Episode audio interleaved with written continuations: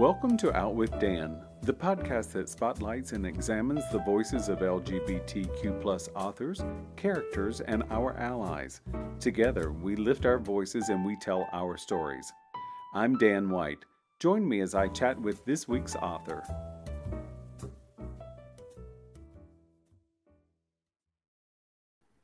Welcome back to Out with Dan. Today I'm excited to talk to Michael Craft about Desert Deadline. Welcome, Mike. right? Yes, let's get let's get a copy of this beautiful get, book. Get those props up there. Yeah. I love it. I love it. cover. It is it is so indicative of Palm Springs. Oh, thank you. I yeah, the the uh it, as you you know probably realize the the blood splotch in there, which kind of makes the cover. You know, doesn't have much to do with the actual murder, but uh, it sets the scene and it tells you that uh, you know uh, mischief is in the in the works. And there is definitely mischief in this book. This is your second in your series dante and jazz is that correct? That's right. Yeah the uh, the first one desert getaway was published uh, just about a year ago right now. And uh, desert deadline uh, dante and jazz number two um, has just been released. And so I'm, I'm happy to be here to chat with you about it you know, oh, lots I'm, of people interested in it. yes, well, and it's a good read too. It's um, your two main characters, Dante o- O'Donnell and Jazz Friendly.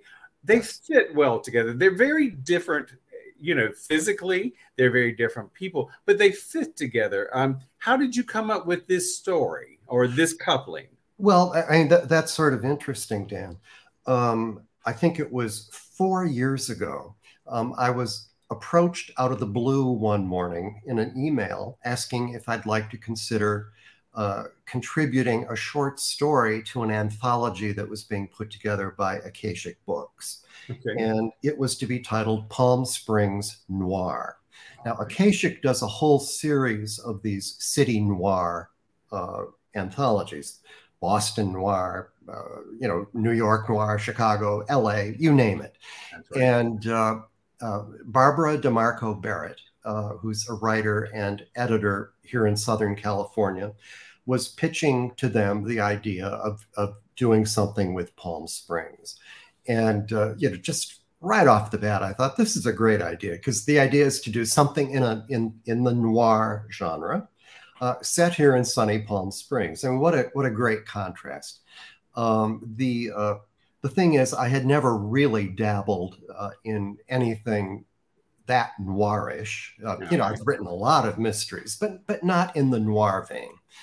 And I was just at a point where I was wrapping up uh, another series. It was it was three cat mysteries: the Mister Puss mysteries. and I was thinking, you know, and, and they were doing very well, and I had a ball writing them. But it, you know, it's not. I didn't set out to become a cat mystery writer, and I didn't want to, you know, exit, you know, exit at the end of my life known as a cat mystery writer. Not that there's anything wrong with that. Oh. that's a perfectly valid subgenre.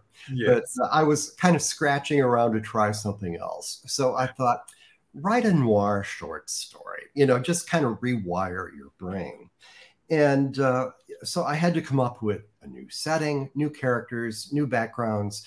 Uh, you know, just I, I, was I was creating this out of whole cloth, so to speak. Okay. And uh, I, I started with the characters. I mean, and I don't usually do that. I'll usually start with the plot or with the murder, okay. And uh, you know I, I and I knew that I wanted some contrast, so I came up with a you know a gay white man and a black straight woman, um, and these two at a, at a surface level, you know, just don't mix at all. In fact, they get off on the on a very bad foot when uh, in the short story, uh, Jazz arrests Dante uh, for a murder that it seems that he has committed, and he didn't do it. All um, right. and works his way out of it, you know. And uh, they they come to gain a measure of respect for each other, and then finally, ultimately, they start working together. They they both have a lot of baggage in their in their prior lives, and both are starting over, and uh, so they're they're uh, uh, an accommodation is made for each other.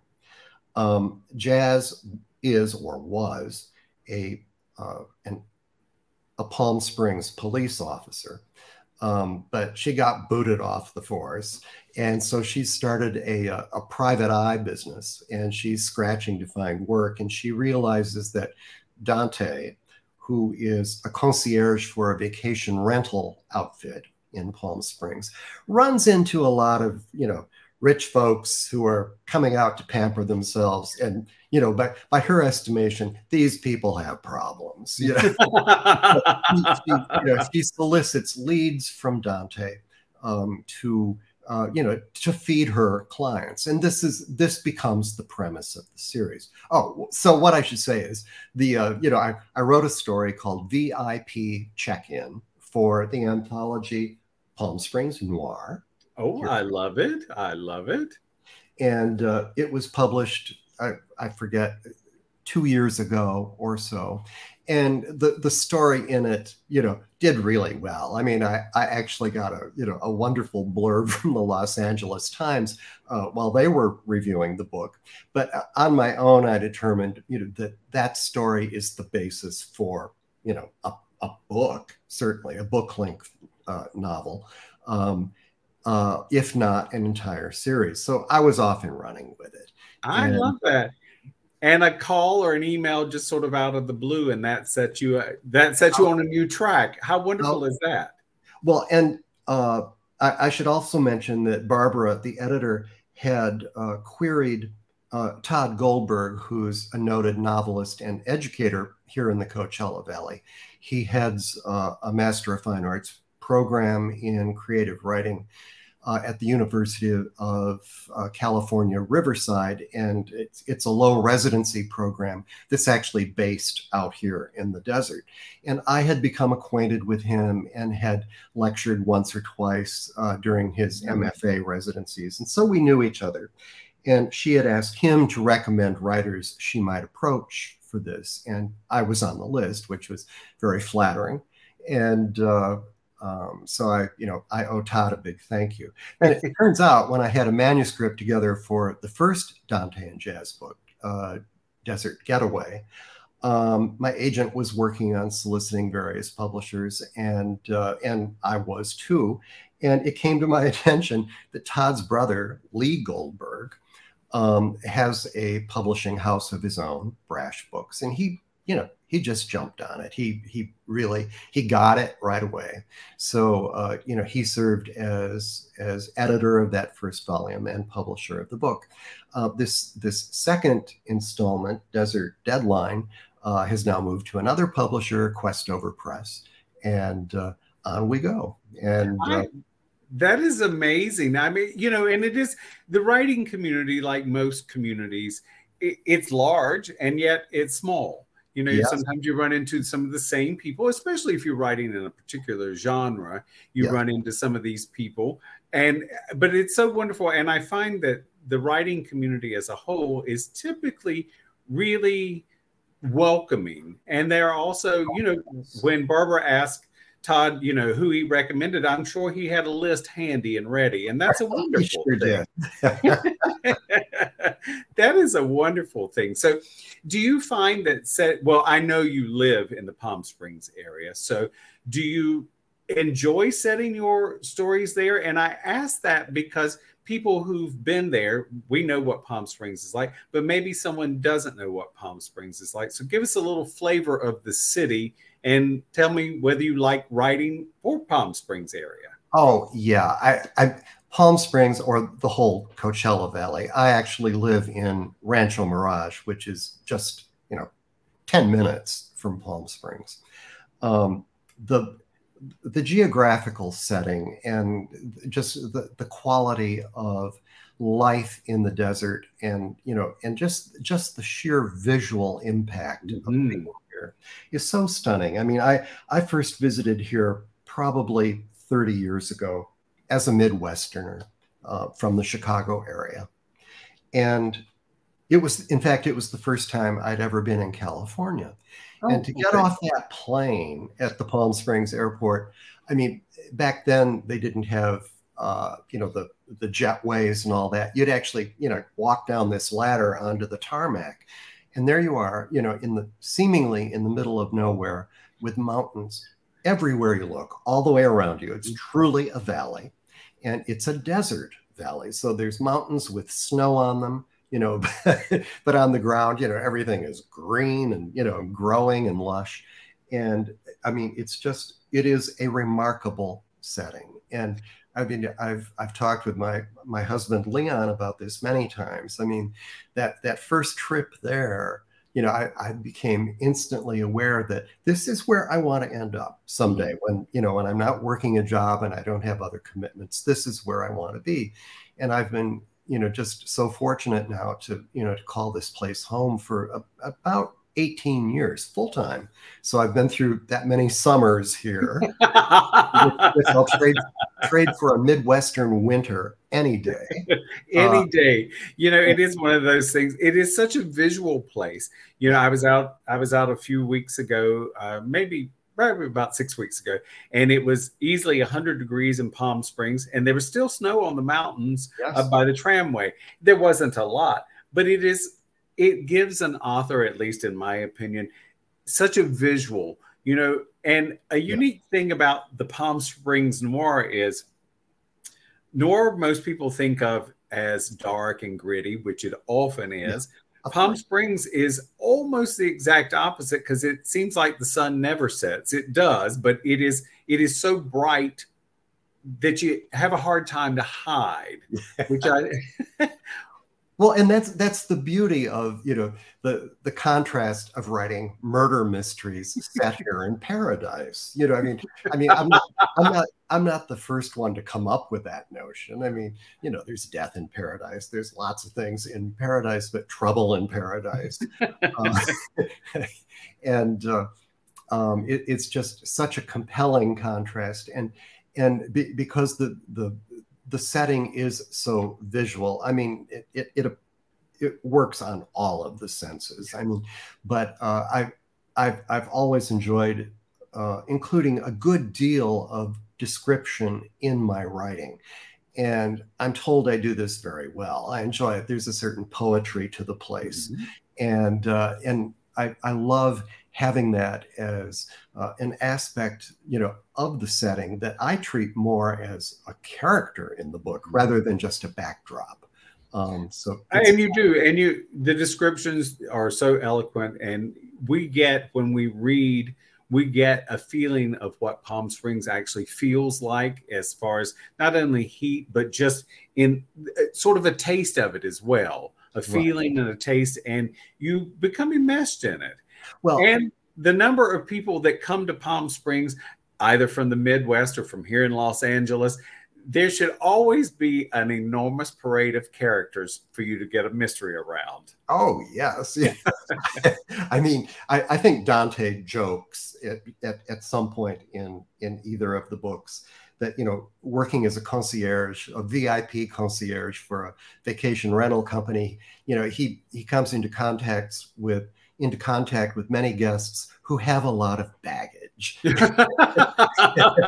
he means it. You know, there's another aspect of Palm Springs, an obvious aspect of Palm Springs that we didn't mention and ought to be obvious, but people who don't live here may not know it. And that is there's there's such a gay element to the whole to the whole setting. Palm Springs proper is by various estimates between 40 and 60% gay. Um, the the rest of the Coachella Valley is not quite that densely populated with, with, with gay people, but uh, you know, but it you know we're a thing everywhere here. and uh, I'm gay, of course, and I've written gay fiction for 30 years now. And uh, so, I mean, it's it's you know, it, it's just a natural uh, place to write the stories that I'm writing right now and it's a very welcoming place. I mean, I think that one of the things I've told people over the years is going out from Los Angeles out to Palm Springs. People go to Palm Springs for the happy. And so they bring a good personality with them for that. Yes, they bring their baggage because we bring our lives. Mm-hmm. Then there are people who live there who enjoy that. And I'm sure there are people there that think, oh, I really wish all you weekenders would go away. but that gives the city a, a yeah. many different levels. Right. Those of us who are here year round really do kind of look forward to the summer when you know the traffic dies down and you can walk into any restaurant without a reservation if it's open. And you know, I mean, the, so there's there's an, a, a nice much slower pace uh, yes. in the hot months. But uh, you know, even you know, the friendliness that you mentioned is is absolutely an aspect of living here. Um, when my husband and I first put down roots here, it was I think in 1998. We we bought a small condo uh, as just a, like a foothold in mm-hmm. the desert. We, we whenever we could get uh, scrounged together, vacation time together, we'd come out and uh, you know, and actually living here is far different from staying in a hotel or whatever.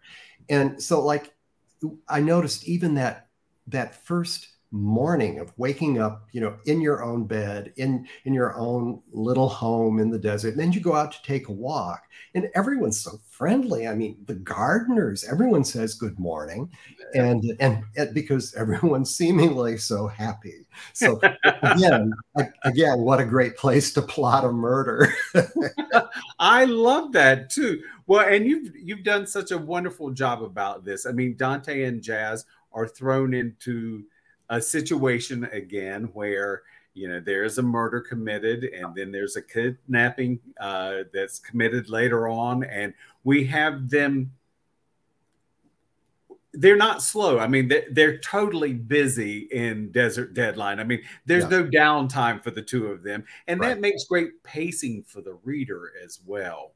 Um, Don, one thing absolutely. One thing i'd like to highlight is dante is not 22 and he's not 92.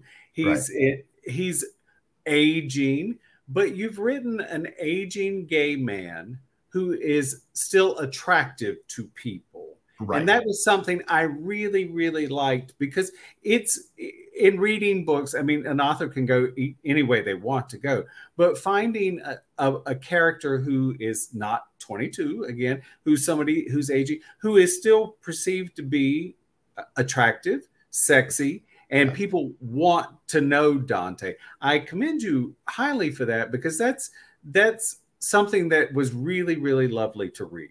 Thank you. And it, it's it's important. Well, we're all getting older. So Thank goodness. I, I know that that's the kind of story I would like to read. Yes. and I, I know there are uh, many other gay men of, of my generation who like to read. And uh, you know, and I, I think it's I think it's safe to say that uh, the that a much younger generation is not into reading novels uh, the way we were brought up uh, mm-hmm. uh, to do. So, yeah, I think it's it is different. You know, the, I have I have friends my age that I say, "Hey, would you like to read this?" No, I don't read, and I'm like, okay, good yeah. to know you're X off the list. You won't get a book for Christmas gift. So, you know, it's, and it's okay. But, you know, it is true. But it's also, I think, in this day and age, for me, one of the things I'm very present about is representation. Yeah. And it's it's easy to make fun of something, but yet again, you've created a character who is he's well thought out he's fully formed he's sexy and vibrant and and he has his own baggage he Dante has yeah. Dante gets a lot of intersections that he has to figure out which way to go, and yes. I I like his choices, but I was also rooting for some of the things that weren't the choices he made because he had options, and I, I you know I thought that was so wonderful. Thank you. Um, did you? How did you feel about jazz? I, I mean, I love jazz, but oh. is jazz someone that you really enjoy writing? And oh, I ask that very seriously. So yes, very much. But I, I, I approached, I approached the notion of writing the jazz character with considerable trepidation. I mean, most obviously, I'm not black, and she's the second most important character in the book. Uh, she's not the narrator. Dante is the narrator. So everything is told as Dante perceives it. So I, I never really get into Jazz's head. Uh, we, we never know what she's thinking unless she says it. Um, so, you know, originally, uh, when I was putting together the, the bits and pieces and bones of that original short story and coming up with the cast for it at, at its inception, uh, the the jazz character she wasn't even named jazz at that point. She didn't have a name but i i, I just i assumed it was a white woman a white woman. Mm-hmm. and uh, and i kept toying with the idea well let's make her a black woman. That makes her all the more different from dante at the outset you know. And you know there's there's you know so much talk of appropriation and all that. I mean i didn't you know how could i presume to write that character? Uh, but then as, as a writer you know, i needed to step back and you know and fully understand that i can't just write about people like me and in fact no novelist worth his or her worth um, you know would do that. I mean uh, for instance male novelists write female characters sure. all the time and vice versa. And so, I mean, you, it, it's certainly possible uh, to populate the cast of a novel uh, with characters that are very, very different from yourself. And uh, that's what I tried to do with jazz.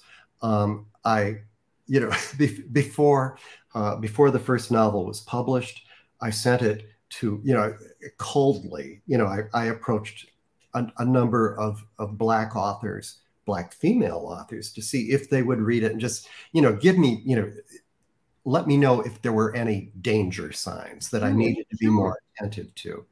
And um, i got no negative feedback and all i can say is that now you know it's been well over a year since the first novel appeared and uh, I, I have not been called on that even once. Um, not not to pat myself on the back no. say how well I've done it, but I mean I, I tried to do it with a sensitivity, um, you know, and my heart was in the right place.